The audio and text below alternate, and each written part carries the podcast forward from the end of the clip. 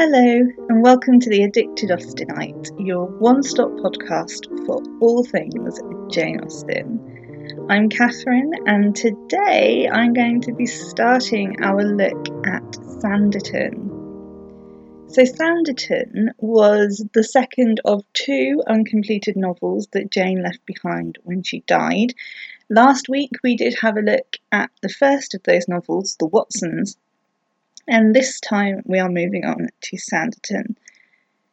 Now, Sanditon, Jane started writing this novel after she finished Persuasion. So, this is about 1815, 1816, and as we know from our episodes about Jane's life, unfortunately, this is when she starts to feel really poorly and it really is the beginning of the end for poor Jane. So, unlike the Watsons, which Jane left unfinished for reasons unknown, we know more or less that Jane stopped writing Sanditon because she just got too ill.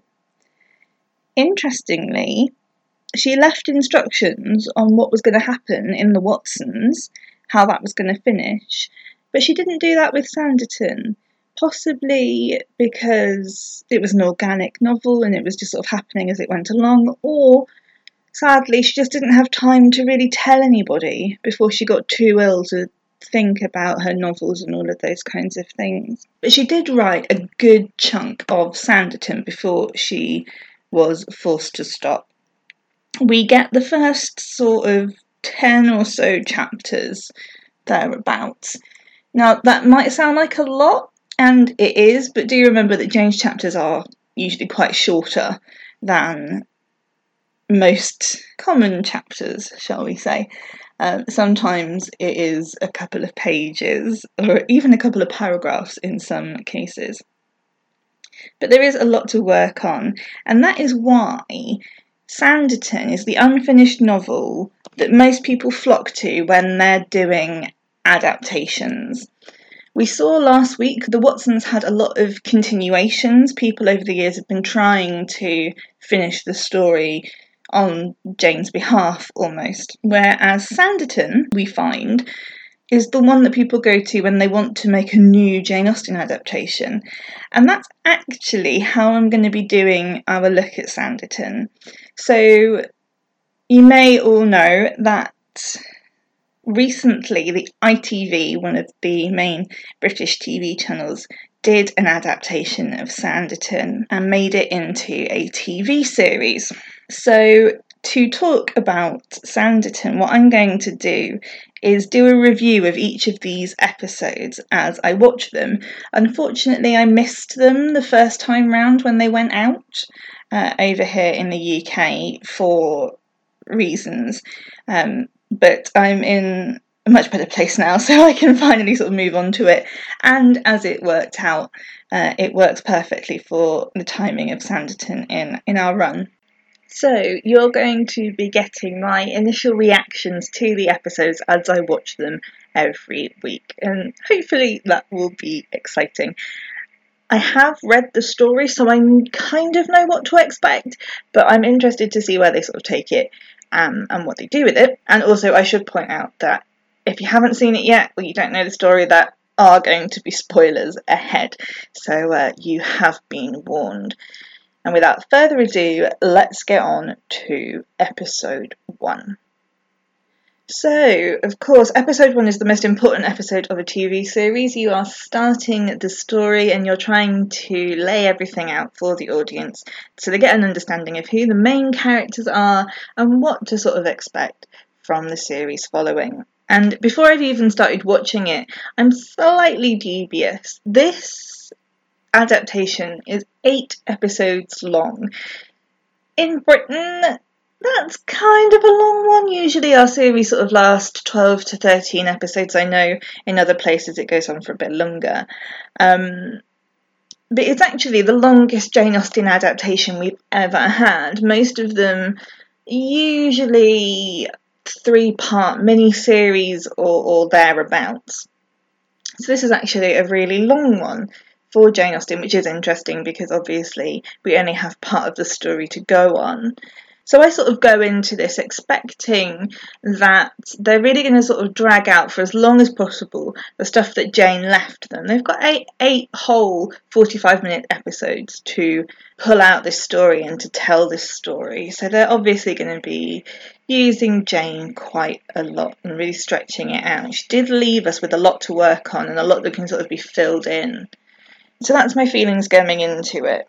Now, I started watching it and right off the bat, I was intrigued because it's a quite a different opening credits than we're used to with Jane Austen adaptations. Usually, we get some beautiful classical music, and it's played over the opening shots of the series or over your stock images of lace tablecloths and sewing kits and flowers and books and all that kind of, you know, genteel country life kind of looking images.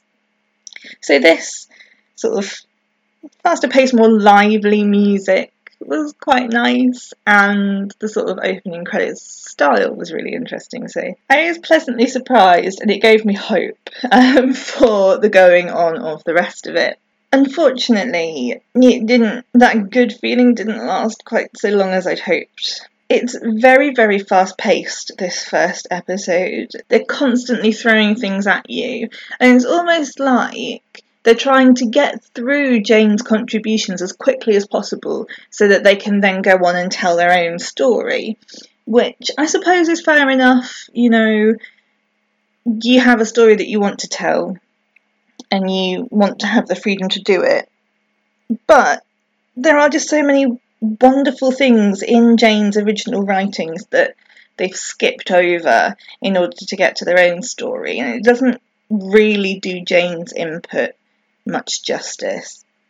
We get sort of the bare bones of what Jane wrote, but it, we're not even halfway into the episode really before Jane's input stops and it becomes ITV's Sanditon rather than Jane Austen's Sanditon. And this was a real shame for me because Jane is just such a wonderful writer and she has such wonderful ways of describing characters and setting up who these people are and that gets run over quite quickly. It gets passed over for the sake of getting us to Sanditon quickly. Again, spoilers, but we start off with our lead family, the Parkers. They are on a journey and they end up crashing their carriage very close to the home of the Heywoods, who come to their assistance uh, and, and, help them. And obviously, they get talking, and the Parkers come from Sanditon, which is this new up and coming beach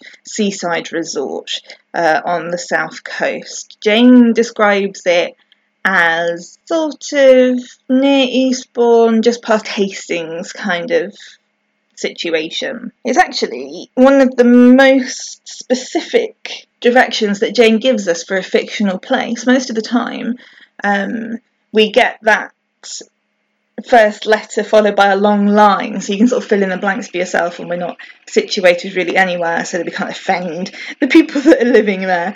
Uh, but she she sits us down and tells us that this is where we are, so we know exactly where we're situated in the country. And that really doesn't happen in the beginnings of Sanditon. They don't sort of explain where we are we just hear from Mr. Parker about how wonderful Sanditon is because he's put so much money into it and he has really high hopes for it. And this sets up our story because he invites the Heywoods to go back with them to Sanditon. He wants to get as many people there with as much money as possible to spend and to build up the community. Unfortunately, the Heywoods aren't really the travelling folk. They're they're a farming family and they like their isolated community. So they decline the offer, but they agree to send one of their daughters with them, and this is Charlotte. And so very quickly, we are on the way to Sanditon. Again, I was a little bit disappointed because we are skipping over so much rich character description that Jane gives. Um, but as I've mentioned before, sometimes it can be difficult translating that into TV because sometimes there's really only the only way to do it is by via narration and that can get quite annoying. So I understand it's a bit difficult, but I think they could have made a better job of trying to to fit that in and to sort of explain who these characters are. Because a lot of what we get from the characters from here on out is from Charlotte's point of view. Because she's the outsider and she's coming into this world that she really doesn't know. So we get her opinions on people. And sadly, this was another thing that I came up against with this first episode is that rather than having Charlotte do the things and come up with these opinions on her own, we sort of see her being given to the, her by these other people. People are whispering in her ears about all these other people. Uh, we get sort of introduced to the main families of Sanditon. We get the Parkers, we get the occupants of Sanditon House, Lady Denham and her ward, Miss Brereton, and we also get the other Denhams, Sir Denham and Esther Denham, brother and sister. And right from the off, they're obviously people that Charlotte's a little bit wary of. They're quite different to the people that Charlotte is used to. And we get some wonderful descriptions from Jane about what Charlotte thinks of these people. And unfortunately, that just doesn't come across in this first episode. And overall, unfortunately, I was quite disappointed at how quickly Jane's input and her chapters of Sanditon, how quickly it's over because they could have stretched it out for much longer. I thought because they had eight episodes, they'd have plenty of time to to draw it out and to fill the time with all these wonderful descriptions and the scene setting that Jane does. But unfortunately, that's very quickly over. Like I said, we're almost sort of halfway through uh, when Jane's input really stops. So, moving on from Jane Sanditon now into ITV Sanditon, really, um, they've taken it in, I suppose, what would be an interesting direction. Um, they've added a ball for example, that wasn't in the original story. And that's really why everybody's coming to Sanditon in the original story, people are coming to Sanditon more or less as a favour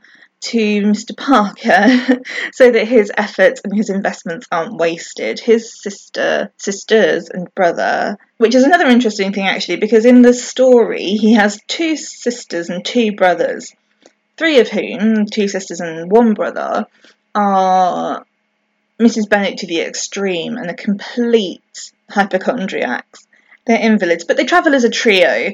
They're they're sort of their own little group. And interesting, for whatever reason, they've left out one of the sisters. They just she's just not there. There's no mention of her, and it seems really weird because why, why does it matter if she's not there? Why leave her out? I don't know. Um, so that was interesting. Like there was no third sister, but that's the whole point. This this trio they've decided and they've convinced some other groups to come to Sanditon. And one of those groups is a seminary school, so it's going to be a big group of young ladies, and one of them is a family from the West Indies. And this is really important because from reading Jane's story, we figure that these two groups of people are going to be quite big in the story. And they kind of just gloss over it really. The fact that um, Miss Parker wants to help her brother and has arranged for all these people to come.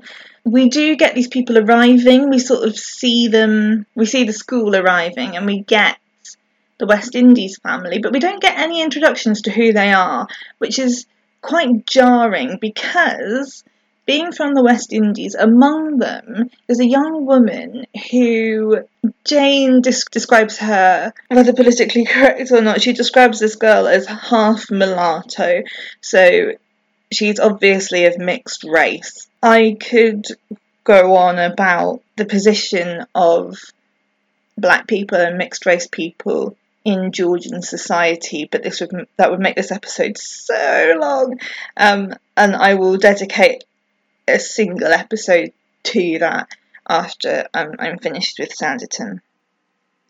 But of course, this was going to cause some stir in the community, especially in such a small place as Sanditon, which probably doesn't have a large population of people that aren't white, basically. And we just get no introduction to her at all. She just appears at this ball, and everybody's going, Oh my god, it's. I'm sorry for using the words, but it's a negress. Oh my god. And then they all sort of just go, Meh, and carry on with the ball, which feels really unnatural to me.